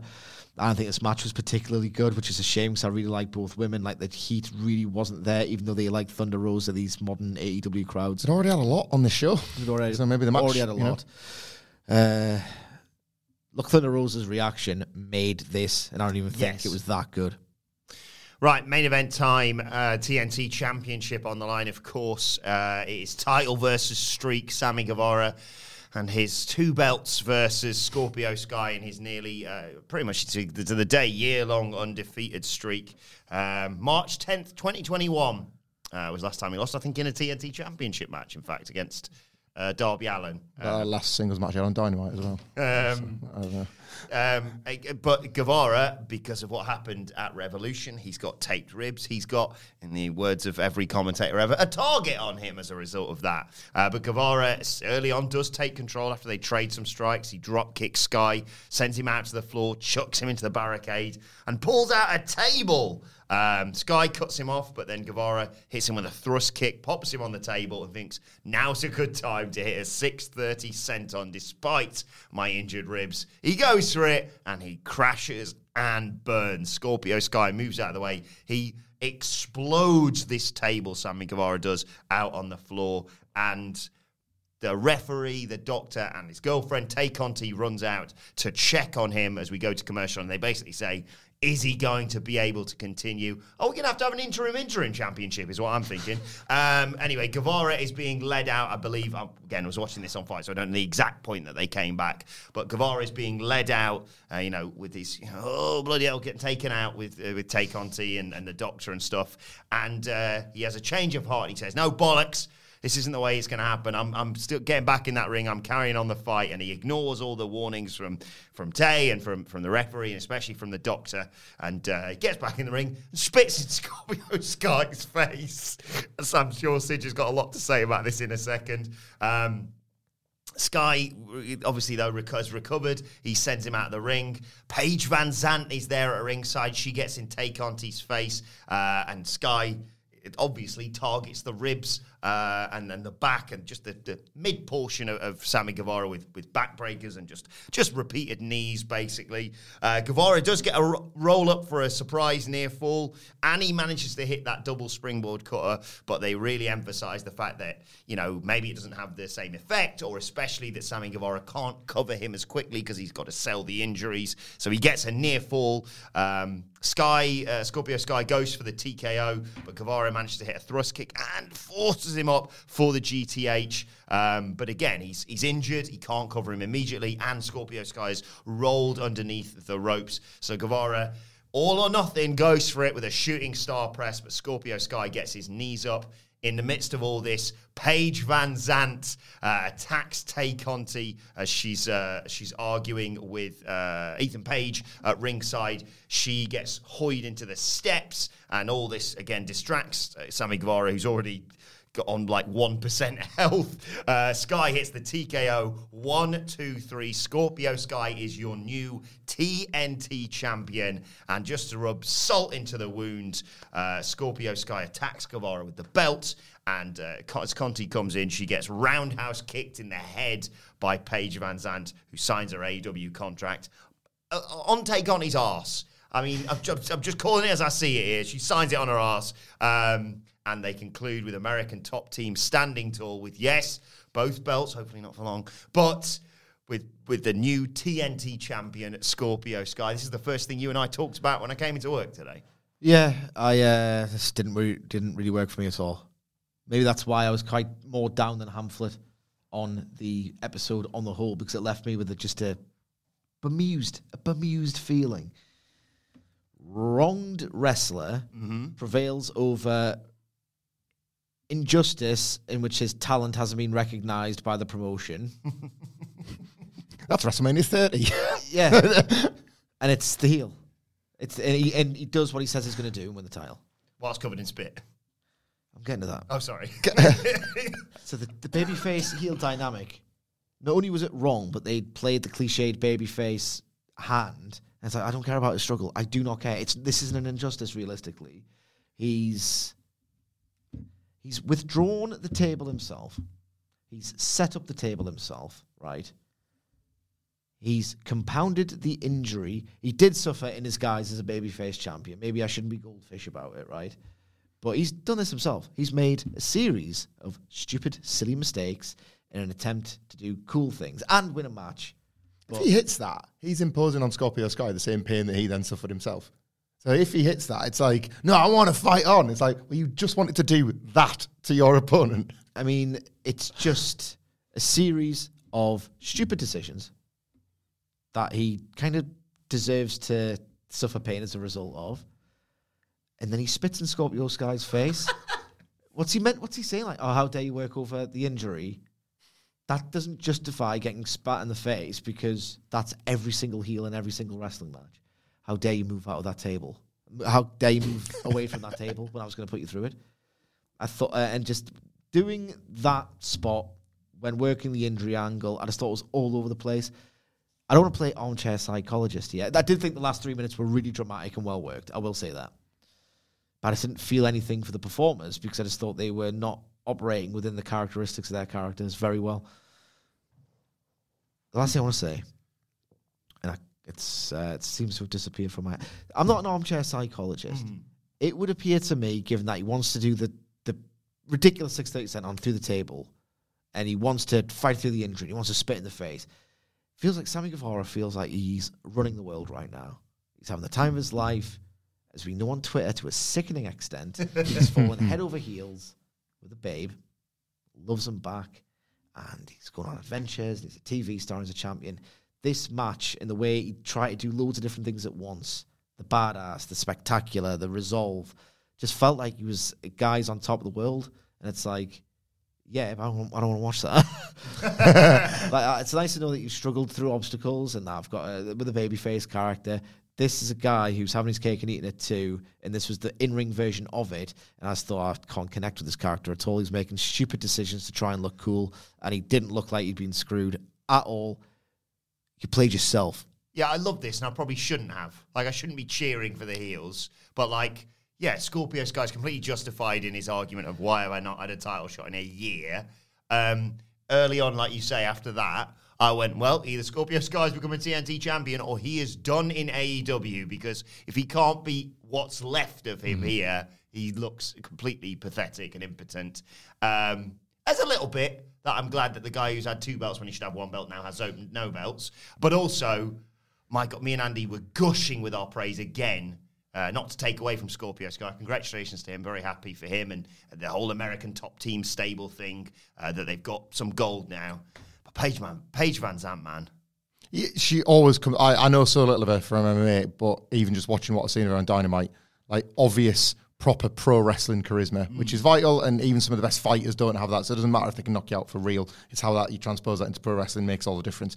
This was a really, this was an oddly gratifying experience for American top team who are villainous arseholes. Yes. So like that's the sort of thing where you know when a heel like prevails in WWE, but we do the sort of uh, a wrestler I like had a good day at work. That's not how you're supposed to narratively engage with the wrestling Sami show. Zayn, yeah, but you're just like that's nice because I like him. You know, that's so I got a little bit out of that, and I, I did think the drama was like ratcheted up really, really well by the end. Like this felt like the heat segment it was designed to be. This had a a WWF superstars early 90s title change quality to it because it was an angle more than it was a match certainly extended angle similar problems with Sidgwick but I'm going to be more generous here I think there was a let it play out quality to this in that everything you've just said, having his cake and eating it too, he's he's like top of the world. I sort of read this as slightly unfocused party boy. Like the mistakes he's making is because of all that. He's too young to have all this. He's too like inexperienced to have everything that is suddenly landed in his lap. And now he's going to start losing some of it to learn and to because there's been problems with Sammy Guevara's connection He's as a that bit. intelligent to be able to do this. Well, He's a self-made guy. Yeah. pi- like didn't pioneer vlogs, but he was clever enough to grasp it. Maybe he just strikes me as a bit of a dumbass. Uh, and what, like, but that maybe they've acknowledged that, and it's what's being booked for him. You know, like the right. We know that there's a a bit of a lost connection. There's a bit of a dissonance between you being this heroic figure and having a number of things that a lot of people don't like about you. So you're going to push that to the absolute limit. It's going to cost you, and only because you've made the mistake are you actually going to learn from it. And the next time, the next time will be the right time. You know, that's the like they really shouldn't have canonized pillars because it makes you view all their different journeys differently. But this is like the biggest setback yet for Sammy Guevara, and he's it is of his own doing. Like it's AEW. That's that's probably a good thing going forward. That all of this was more of his own doing than it was Scorpio Sky's. Otherwise, it was pretty stupid. The table one in particular, like you've like Ric Flair comparisons. What's causing all this? You. Yeah, So stupid fault. Well, there you have it. AEW Dynamite. Uh, lots to discuss. Uh, do let us know your thoughts on Twitter at WhatCulture WWE. Watch there. You can follow all three of us. You can follow Michael Hamflett at Michael Hamflett. You can follow Michael Sidgwick at M. Sidgwick. Don't forget, you can still get his brilliant book, Becoming All Elite, on Amazon, wherever you are. You can follow me on Twitter at Adam Wilborn. Follow us all at WhatCulture WWE. Uh, and make sure you subscribe to WhatCulture Wrestling, wherever you get your podcasts from, for daily wrestling podcasts, including, of course, as I mentioned, our Rampage preview coming your way later on to uh, not later on today, tomorrow, in fact. Um, but for now, this has been the Dynamite Review. My thanks to the Dudley Boys. Thank you for joining us, and we will see you soon. Head over to Hulu this March, where our new shows and movies will keep you streaming all month long. Catch the acclaimed movie All of Us Strangers, starring Paul Mescal and Andrew Scott. Stream the new Hulu original limited series We Were the Lucky Ones with Joey King and Logan Lerman. And don't forget about Grey's Anatomy. Every Grey's episode ever is now streaming on Hulu. So, what are you waiting for? Go stream something new on Hulu.